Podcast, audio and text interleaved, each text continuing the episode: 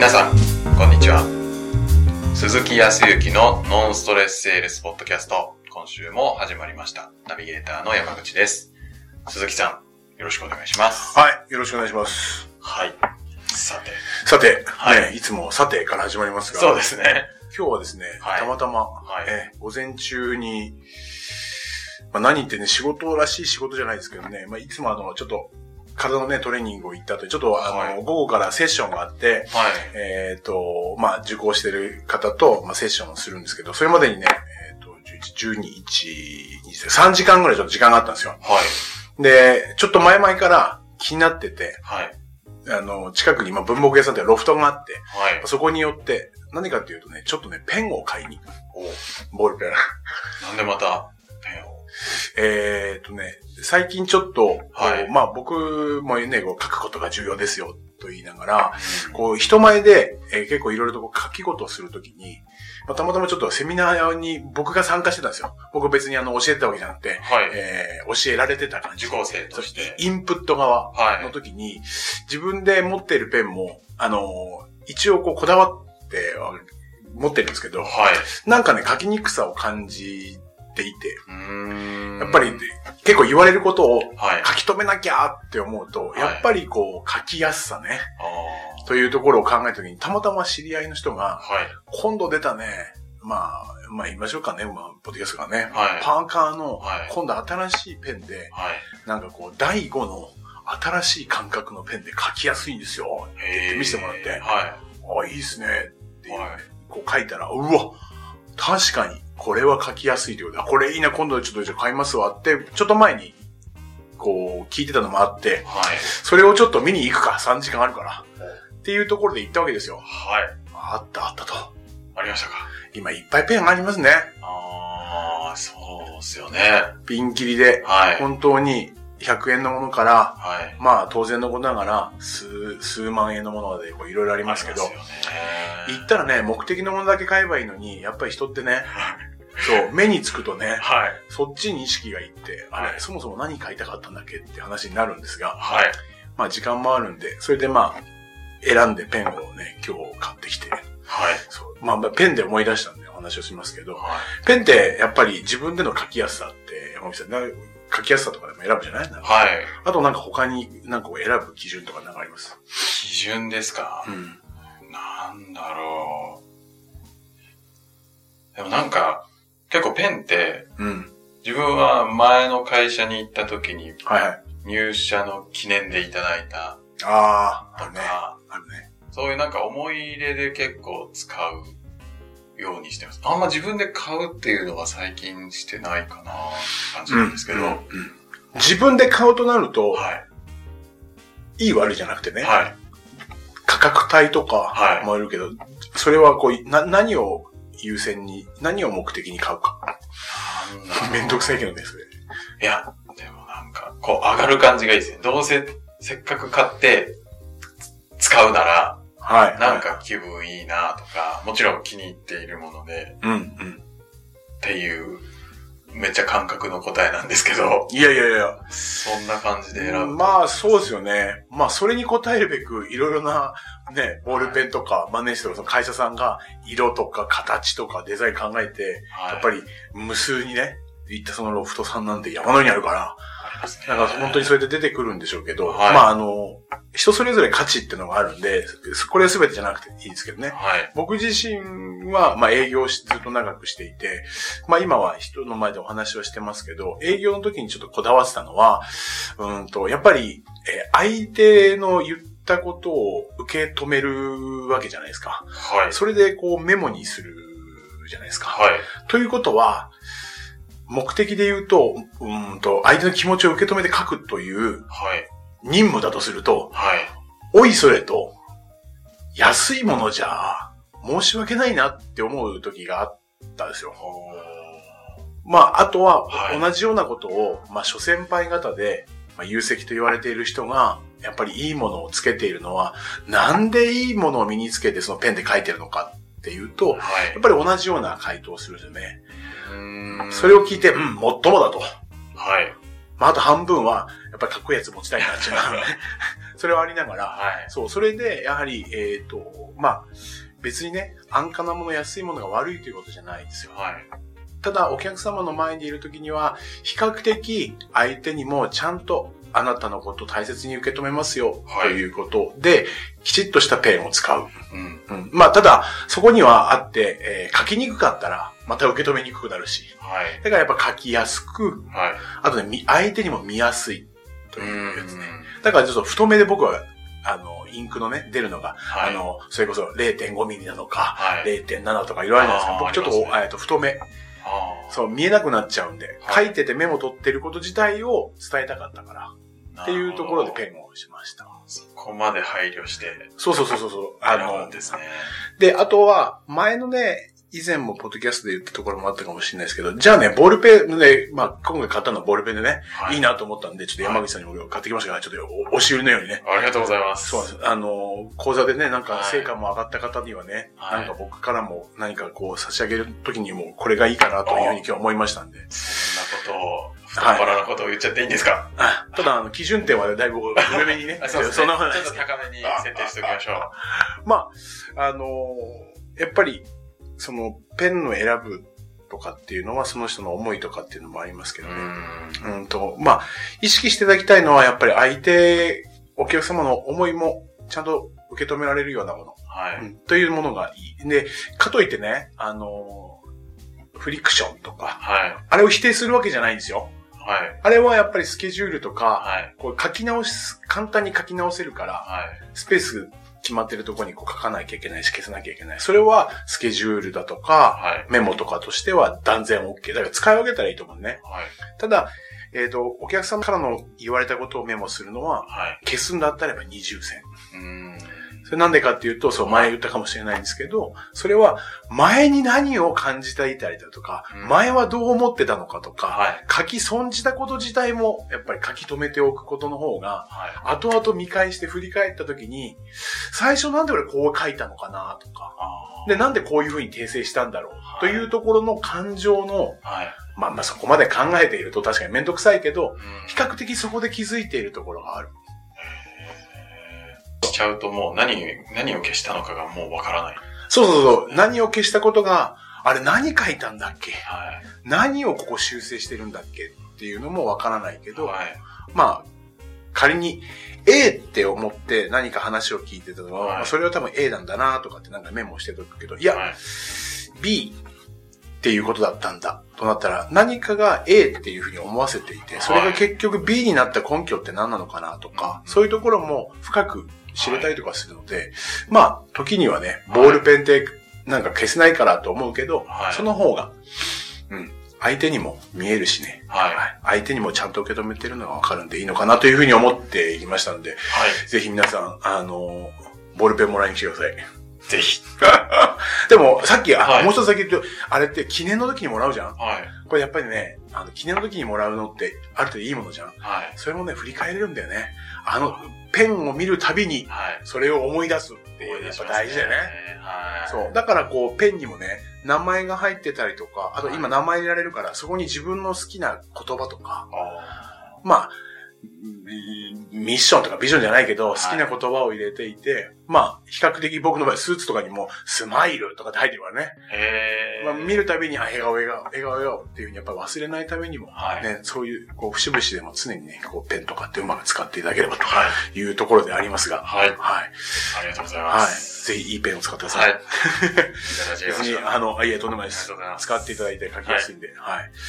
決してね、でもあの、ペンの、うーんと、今日は宣伝でね、はい。えー、ポッドキャストやってるわけではない。はい。そうですね。そろそろ。問題ですけどね問題の方に。はい。あの、はい。先日、うーんと、まあ、山口さんの方からもちょっとこうね、この前お話あったんですけど、僕らっていうのはやっぱり、トークスクリプトっていうのをね、はいまずは話の流れですから、スクリプトを作りましょうよはい。ってこうお話をして、はい。推奨して、はい。というよりかは、絶対やってくださいぐらいなんですけど、はい。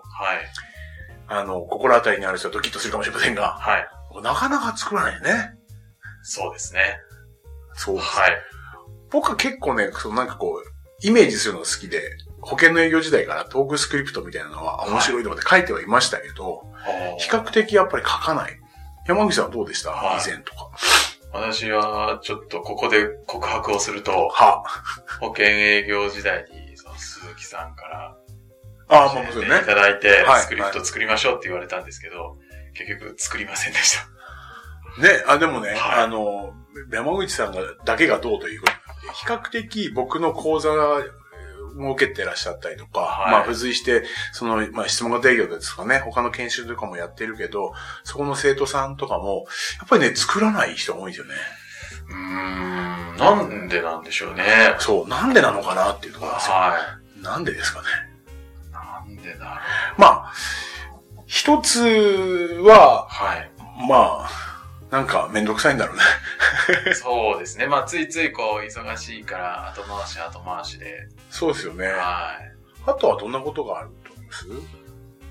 あとは、あとは、実際作ろうと思った時に、うん。こうなんか、まあ、質問の流れを考えていくと、もういろんな答え、なんか、この質問したらあ答えが多分3つ4つ出てきて、それに対してまたじゃあ質問をしたら、またそれに対して3つ4つって、どんどんどんどん枝分かれしていくイメージがあって、なるほどね。そうするともうなんか果てしない作業だなーって思って、保険時代はですね、後回しで結局作らずに。まあ、確かにそうはいね。だって、1個目ね、今回は、なぜこちらにお越しになられたんですか？って言ったら、はいそら目的いっぱいあるからね。はい。そっからまた、さらにね、売買ゲームで、倍というか、もう3倍、4倍まあみたいな。なるよね。そうするとどこまで、で、ね、スクリプトを暗記してね、はい。なんていう話になると、はいそんなの暗記できるかい？っていう感じだもんね。はい。でも確かにおっしゃる通りで、はい。そう、あの、だからね、確かにトークスクリプトって厳密に、えーっと、まあ、調べてみると、はいやっぱり今山口さんの言ったものがトークスクリプトと言われる分野みたいですよ。はい。なんか一言一言、そうこう言ったらこう答えられて、こそうそううそう。答えられたらまたこう言ってみたいな。はい、はい。という風になっています。それがトークスクリプトというもの。だからそれも間違いないんですけど。はい。だからまあ僕らのお伝えの仕方が少し、えーと、解釈をこうずらしてしまっているのかもしれないですけど、はい。まあ、でも、とはいえね、そこから入ってもらいたいんですけど、はい僕の方で、まあ、ゴールとして、はい。えー分かっていただきたいのは、えーと、そこからスタートして、最終的には、その質問をしていながら、あ相手が話をしてくれている流れを把握してもらいたいという流れ。うん。どういうことかというと、はい。えっ、と、まあ、研修とかね、ここで、あの、受けていただいている方はわかると思うんですけど、人のこう、まあ、ご質問をしていく流れで言うと、はい営業で言うと、まあ、まずは現状を聞いていく現状。はい。その次に、その中で、今何か不安に思っていることとか、はい。まあ、不安には思ってないけど、今後こうしていきたいというような欲求とか、はい。課題。それがなかなかうまくいかないというような問題。ね、だから現状欲求。まあそれに対して、今何かもうすでにアクションを起こしているのか、今後どのようにしていきたいと思っているのかというような解決策。はい。そしてもう一回、でも本当にそれって実現したら、どうなります？えそれいいですよね。いや、いいんですよね。みたいな欲求の再確認をして、はい。相手の欲求というのは明確になって、はい。そしてまあ、プレゼンテーションに移っていく。はい。そこにはまあ相手が興味関心をお互いに持ってね、はい。お役に立ちたいというような気持ちも上がってという形なんですけど、やっぱりそれっていうのは実は、えー欲求が高まるための外しちゃいけない流れなわけですよ。なるほど。はい最初、現現状をで欲求で、まあ、解決策で、まあ、欲求を再確認していって、そこで明確になったなといったところで、じゃあ次回、はい。そこに対してはい。ご提案させていただきますんで、お聞きになられますと言ったら、相手はそこにもう欲求が上がっていて、あ、だったらまずは聞きたいです。おだ、あそこをやっぱり欲しいと思ってる。解決したいと思ってるんだ。じゃあ役に立ちたい。っていうところでプレゼンテーションに行く。これがまあ、いわゆる人の感情っていうのは欲求が高まるにはやっぱそういう流れになっているんですよね。はい。これはまあ、ある意味普遍。なるほど。もう人はもう、そうなっちゃう。そう。まあ、あの、じゃあもっと細かく根拠言ってくださいって言われると困っちゃうんで長くなっちゃうんでそれは言えませんが、はい。やっぱり僕らもずっと営業している中で、やっぱりそこを踏んでるんですよ。やっぱり現状から言っていて、何かって人って現状を言っている時に、やっぱり不満とか不安に気づくわけですよ。あそうするとそこからじゃあなんかやってるのかっていうことをやってないっていうんで僕らはお役に立てるっていう、やっぱな段階流れがあるんですよ。あ。はい。そこを踏み外しちゃうと、要は、はい。聞きたいっていうふうに相手からの欲求出てこないし、こっちにもお役に立ちたいというよりかは、はい。何よりも買ってっていう、この押し売りとかになっちゃうでしょ。だからこれはもう普遍。だから本当はね、その今の流れ、これを、まあ、えっ、と、僕らの講座でもね、はい毎回あの、この流れっていうのは、はい。紙にね、皆さんにあの、ポイントっていうところであって、はい皆さんそれを開きながらね、練習してるけどね。そう。その流れを踏んでいくんですよ。はい。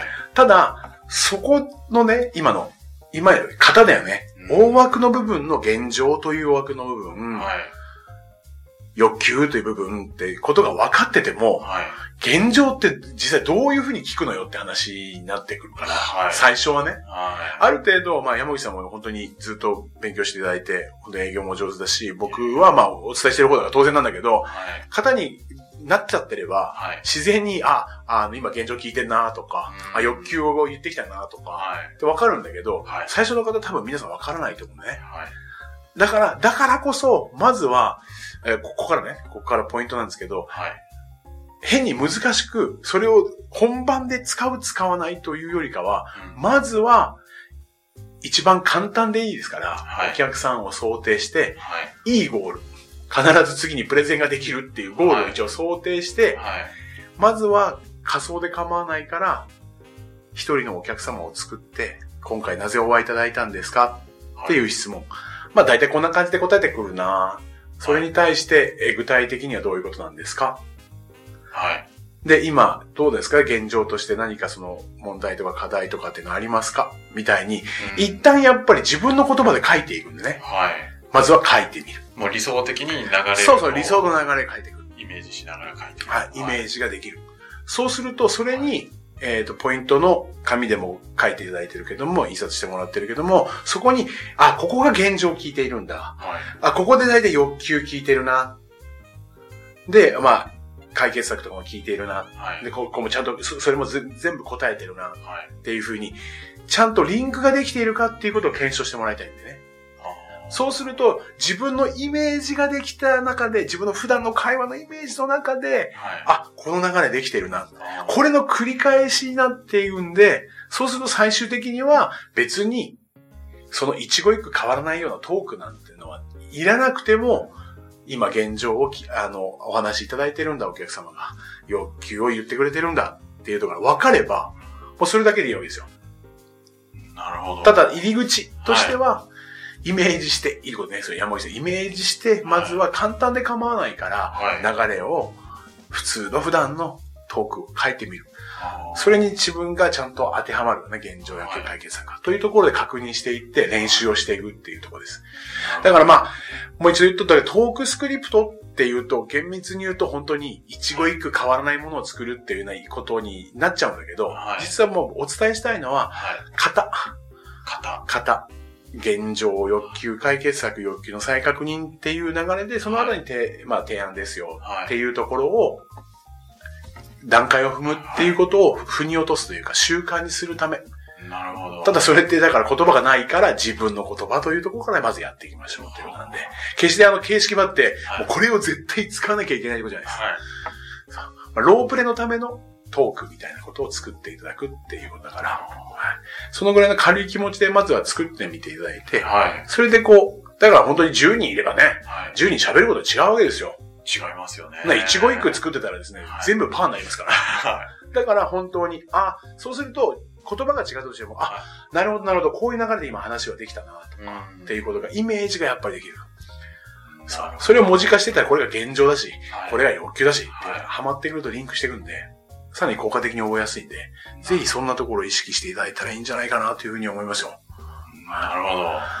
まあ、あともう一個だけ、もう一個だけ。今日、はい。あの、プラスすると、はい。どうしてもね、その今度は、その現状欲求というような質問の流ればっかりが意識いってしまうと、はい。それを型にはめようとか、だから言葉は別にいいから、その流れでいこうとすると、そこにちょっと意識がいるんでね、はい。えーとね、質問がね、はい浅くなるんですよ。状況だけ、なぜお会いいただいたんですか？って言ったら、はい。いや、ちょっと、実は最近、えーこういう商品があ古くなっちゃったんで、はい。だからそれを買いに来たんです。あの、見よう、まずは見ようと思って、ぐらいで。具体的にどんな商品ですか？はこういう商品なんです。い。はい。で、今なんかどっかの他のお店とか回ってらっしゃるんですか？いや、あのー特には回ってないんですけど、まあ、はいここが一番いいかなと思って来たんです。ありがとうございました。でもそれがあった方がいいですか？まあ、それはそうですね。でしたらっていうと、はいまあ、今の流れが現状要求解決策なんですよ。はい要求の再確認もしてるんだけど、はい。これはね、ちょっと浅いんです。浅い。そこで、はい。この流れに必ずポイントなのは、はいそう、ここで質問です。はい。人の習性は何でしょう？人は人は思った通りにしか動かない。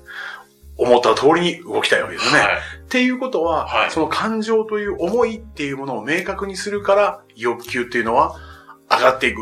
おー、はい。だからその状況に対して思いを聞くっていう、だから要は現状でちゃんといろいろなキーワードがあるからそれぞれ違うけど、はい。思いが聞けてますか？っていうところだけポイントをするともっと深くなってくるんです。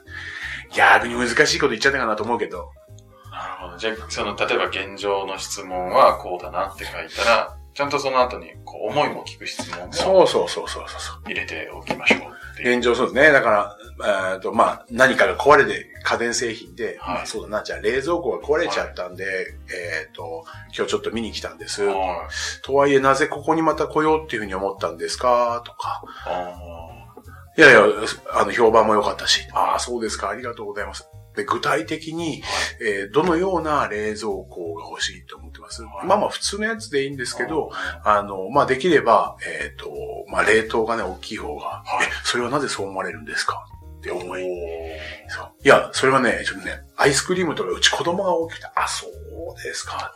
え、でもアイスクリーム、まあ、そこら辺から今度、アイスクリームってお子さんに対しての思いとか、あそっちまで。そうそう、そっちまで、まあ、行こうと思ったのよ。はい。まあ、あんまり長くやってると、はい時に今のはどちらかというと販売の流れだったから、はいそうするとずっと立ち話でね、はい。あんまり長くなるのもちょっとあれかもしれないけど、あ、なるほど、冷凍庫が大きい、それなんでですかって子供が多いんで、あー、でしたら、やっぱり、大きい方がね、特にこれが夏になりますと、やっぱりそういう冷凍とかってね、はいそうなんですよ。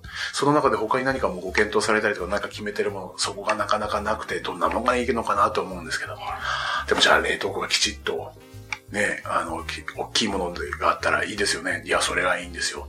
でここで思い切る。でもじゃあ実際にそういうものが今度新しくこう、やっぱりご自宅に来たら、はいなんか変化とかってあったりとかします？ってね。いや、それは子供とか嬉しがるでしょ。いろんなのが入る。あ、だったらいいですよね。そういうところを見ていたら、ご主人として、お父さんとしてはど、どんな気持ちですか？って。いや、それはやっぱ嬉しいですよ。でしたらお役に立てると思いますよ。じゃあちょっとこちらの方のコーナーに行って、今ね、だから思いをか、だから現状欲求解決策、欲求の再確認というところのパートパートのところでもは、いちゃんと思いを聞くっていうことができていると、さらに深掘りっていうかね、僕ら言うけど、っていうような流れになると思うんですよ。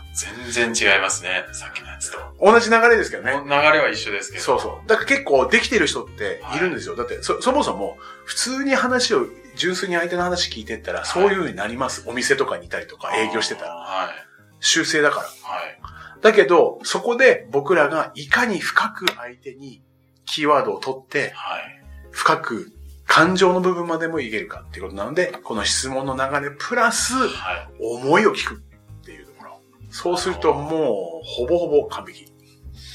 すごい。はい。これでもうじゃあみんなスクリプト作っちゃいますね。ちょっと作っていただきたいと思いますのと、はいまあ本当にね、あのー練習の会であるとか、は講座でもそうですけど、はい当然お作りもするし、はい。あの、サポートしますからね。ねサポートもしますし、はいあとはもう個別にね、何かお悩みもあれば、最近は本当にメンバーの方もね、はい。結構細かく、あのーご質問いただいたりとか、あの、たまにね、面談なんかもしてるので、はい本当に、そういうところで、まあ何よりもお役に立てればと思ってるんで、はい。ぜひぜひ、はい、ご参加いただければと思いますよ。はい。はい。ありがとうございます。ありがとうございます。はい。では、最後にお知らせです。えー、ノンストレスセールスポッドキャストでは皆様からのご質問をお待ちしております。もう具体的に商談でこうなって困っちゃったんだけど、ああ、そうそうそうそうそみたいなのでも全然 OK ですう。いいよね。です。時にね、メンタルもたまに来る、ああ、そうですね。月曜日なんですけど、ちょっと、なんか行く気が全然起きないんですけど、どうしたらいいですか、はいいや、それも困ったな、みたいなのがあるんですけど、まあなんかそういうところも、はい。なんかヒントになるよね。そうですよね。回答させていただいてます。メンタルも大事ですもんね、うん。やっぱりね、メンタルでもね、はいはい。そこも何か少しね、後押しができるようなアドバイスもします。はい。はい。ということなので、えっと、概要のところに、えー、質問フォームがございますので、どしどしお寄せください。はい。はい。では今週はこちらで終わりたいと思います。はい。ありがとうございました。はい、ありがとうございました。